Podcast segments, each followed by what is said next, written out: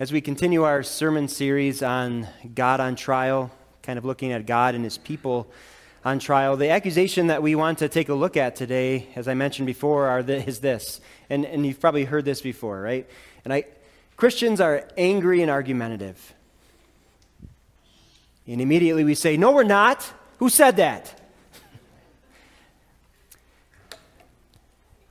there is something about a good comeback, right?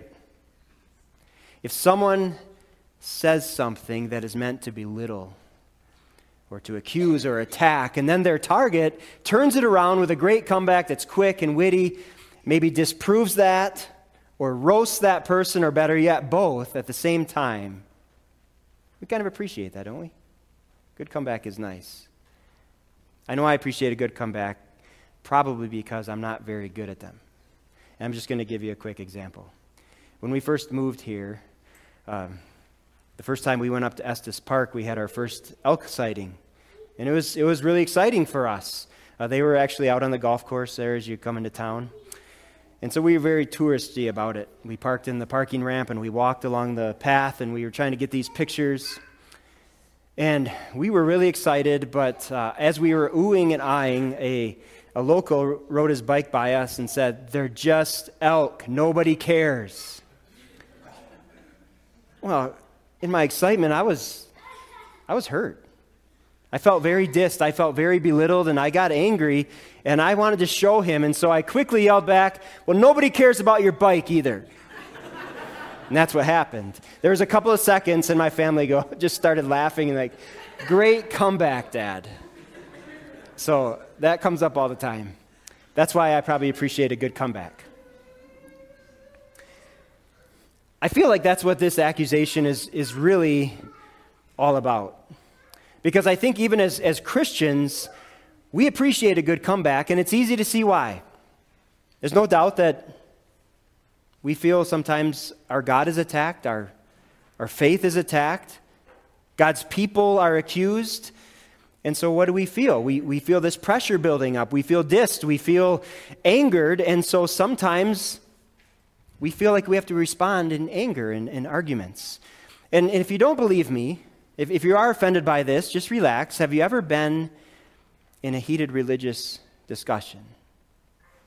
Okay, or if you have you ever seen maybe on your social media a Christian pop into the comment section or the chat group? Or this, this one kind of gets me because I feel defensive about our, our town. Have you ever heard Christians outside of our town ever talk about our sometimes not so friendly to Christian town of Boulder. It's, sometimes it's, it's angry and it's argumentative, isn't it? And to be honest, I do that too, and I think, I think you do too. And so sometimes the, the accusation sticks to us.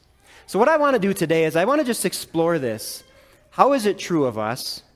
But then, more so, how can we show love for God and His Word and His people and, and defend, but also show love for the people attacking? And, and the real goal is this how can we respond in a way that leads people to see Jesus' love and not our anger? So let's turn our attention back to that, that passion reading. We, did, we discover the disciples in a very similar situation, but with them, the attacks are not verbal. It's actually personal, it's physical.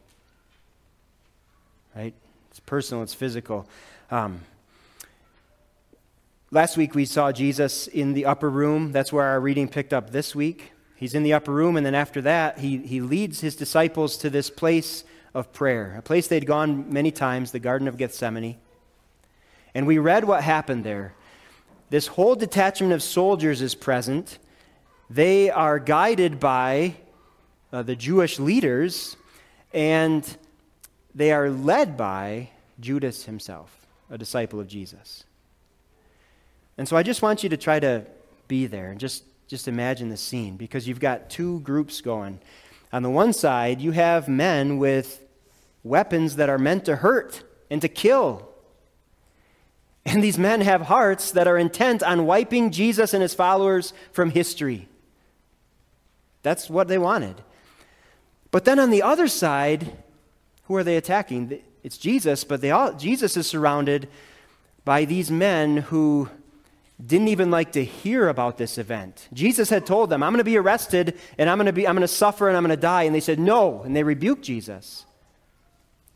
Just hours before these same men vowed that they would never just leave Jesus undefended. And also Peter, just and a few of them, he vowed that he would even go to death if that's what it took. So, how do you think this attack was going to turn out? Well, you, you're right, and, and, and we read it, right? G, uh, Peter just barely missed a fatal blow. And a bloody ear fell to the ground. Peter turned into the attacker. He was attacked and he turned into the attacker. Now I want you to imagine Jesus in the middle of all of this. At first, we might think maybe Jesus was wrong about these guys. He said they were going to fall away. Maybe he should be proud of these guys for defending him. And maybe Jesus should join in. I mean, there's plenty of options open to Jesus, right? With just a word, he could call down a legion of angels, we heard. He already said three little words and they fell flat on their faces. I am He. Boom. One more word. Jesus could have ended all of this. But that's not what happened, is it? How did Jesus react? First, he looked at Peter, who's got blood on his sword, and he says, No more of this. And then he turned to the man who's bleeding from his head, the one who came to attack and to arrest him, and he healed him. Jesus showed restraint. Perfect, holy restraint. And restraint, I guess, is what I want to focus on in connection with that accusation that Christians are angry and argumentative. If you think about restraint, restraint is, is holding back, it's self control, and it's especially, especially self control in circumstances where you feel something has wronged you, someone has wronged you. So, uh, it's self control when you feel that you are attacked, and especially in this situation where we feel maybe our God is attacked, and His Word is attacked, and His people are attacked. And so when you think about restraint, restraint is typically not our first gut reaction, right? It's not our first uh, inclination. It's hard. And we can kind of justify it a little bit, and, and there's, there's truth to it, because we do love our God, and we do love His Word, and we do love His people. But sometimes restraint is hard because of something deeper, and I think it's this. Sometimes we're just thinking of ourselves, too. And I really think that's what it was about for Peter. How did this thing hurt me? How is this going to affect my life? And, and it becomes about our own pride, our own dignity, our own sense of justice. We feel like we are attacked and we are on trial, and so we get defensive. I think that's what happened with Peter. And I don't think any of us have ever pulled out a sword and started whacking away. But have we ever lashed out with our tongues? We ever sent off a fiery email or text? We ever given a deadly glare? Get really angry? Do we ever feel like we have to become the attacker? That's what happened in the garden, and, and that's often what happens with us. And, and when that happens, what does Jesus say? No more of this. No more of this.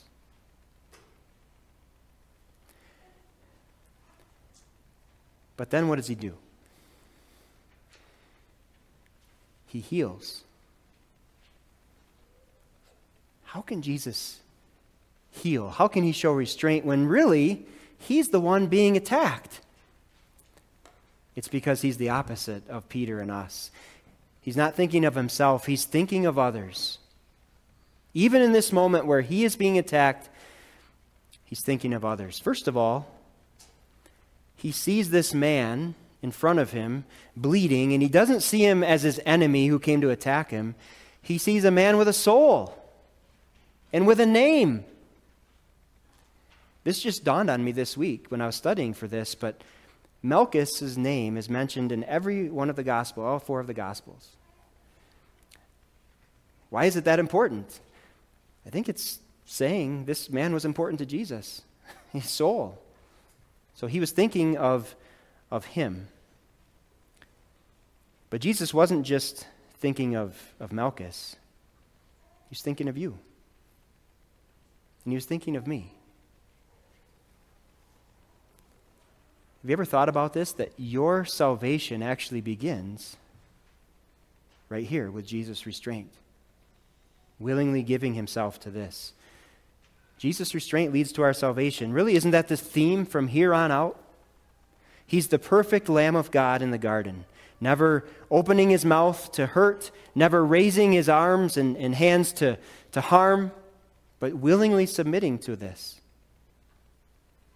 And then as we're going to see in next week's reading, he starts to go on trial, first before the, the high priest, and then before Pilate, and before Herod. And when he's on trial, you talk about attacks. He's humiliated, he's ridiculed, he's, he's slapped, he's punched, he's, he's spit on. Yet he never loses his temper, he never lashes out, he never calls down curses from heaven. And then eventually, where all this is going to the cross, even there he showed perfect loving restraint as he's being nailed to the cross Father, forgive them. Jesus' restraint leads to our salvation. We needed Jesus to love perfectly because he's our substitute, and that perfect love becomes ours through faith, right? That's how God sees us now, perfect. We needed Jesus to perfectly submit himself to the Father's will that took him to the cross because it was there, as, we, as the children so beautifully reminded us, that's where he won our forgiveness of sins. yes, yes. Jesus. And after the cross, then he goes to the, to the empty tomb, and that's where we have our victory. So, this restraint is really leading to our salvation. It's a beautiful thing to see. But there's a second point to it, too. Jesus' restraint can be our motivating example. We live in this world where a quick comeback, where this zinger response, this demeaning answer is applauded. And it's used often, and, and it can rub off on us too, can it? When we feel attacked for our faith, when it feels like our God is being attacked and His Word is being attacked, there is a temptation to cross the line like Peter, right? We begin to think that if we don't respond with the same venom, then nobody's going to listen to us. We start to get this idea that, that thinking of that other person becomes less important than being heard. We love being right more than rightly loving others at times. And so, what if we did something different? And I know you're just kind of soaking this in. So, as you think about that, let me just tell you I get it, okay? It's okay to love God and His Word and His people and be a little offended, but it's okay. I'm not saying that's wrong. But what if we look at it a little bit differently than having to be the attack, become the attacker? There's a, a famous preacher, and I'm sure you've heard this saying at one time in your life or another if you've been in church very often or, or very long. A famous preacher once said, I view God and His Word like a lion. How do you defend a lion? Well, that's absurd, right? Whoever thought of, of whoever thought of defending a lion, you just let the lion loose, right? And it defends itself. And I think that's a, a neat way to picture God and His Word. Just like Peter in the garden, sometimes we forget who we are and we forget who Jesus is, right? Jesus is so much more powerful and capable than, than we are. And His Word is so much more powerful than anything we can come back with. And so sometimes it's just letting that lion loose, letting God's Word work. Just imagine the impact that maybe we can have in our overcharged world if we let Jesus' restraint come through in us. Because we know Jesus. We know the restraint he showed that led him all the way to the cross for our forgiveness. We know that Jesus is in control of all things. And so that means that, that we can be different. Right? We can use his words to help and to heal instead of inflame and destroy. We can think of the hurt that that person is feeling, even as they're bringing attacks, because so often, maybe you've heard this saying too, it's hurt people who hurt people. So we can think of their hurt instead of the think of the hurt that they're trying to inflict. And we can respond graciously instead of impulsively when we're provoked. After all, the Bible says or I never read in the Bible where it says, I am not ashamed of the perfect logical argument that, argument that proves somebody wrong, because that's the power of salvation. I never heard that passage. And I never heard the, the Bible passage that said, I'm not afraid of the perfect uh, apologetics answer that, that, that shames somebody else and proves them wrong, because that's the power of, the, of salvation. And no, what is it? It's, I'm not ashamed of the gospel, right? The good news of Jesus. That's the power of salvation. And here's why it's so powerful. Think of Malchus again. We're not told, but I, wonder how Malchus felt toward Jesus after this incident. Everybody else was attacking in anger, and Jesus heals. I don't know if this is the greatest example, but I, I wanted to make this real, and so I thought of trying to think of something that happened in my ministry where maybe this happened. This is the closest I can come up with, so I'm going to share it. Um, uh, one, I had a, a, funeral for a lady one time, and she was a, a longtime member. Uh, she was an elderly lady who was homebound, and I had visited her for a few years. Um, so when she passed away, uh, I'm at the funeral, ready to do my message. And little back backstory to all this: the the family was kind of divided. So they, they were not on good speaking terms. So you've got part of the family over here, and you got part of the family over here. And I really think it had to do with inheritance, and that's an awful thing. I hate it when that happens. I'm starting to do my message, and one lady gets up and comes to the casket and makes a big scene, crying and weeping and trying to show just how sorrowful she was. And then that didn't go well with a lady over on this side. And so she got up and cried even louder, and then the whole family started fighting. And I'm, it sounds like a joke, but it, it looked like the Jerry Springer show after a while at this funeral. And the funeral director came flying in and is yelling. Everybody is yelling and attacking. I didn't know what to do.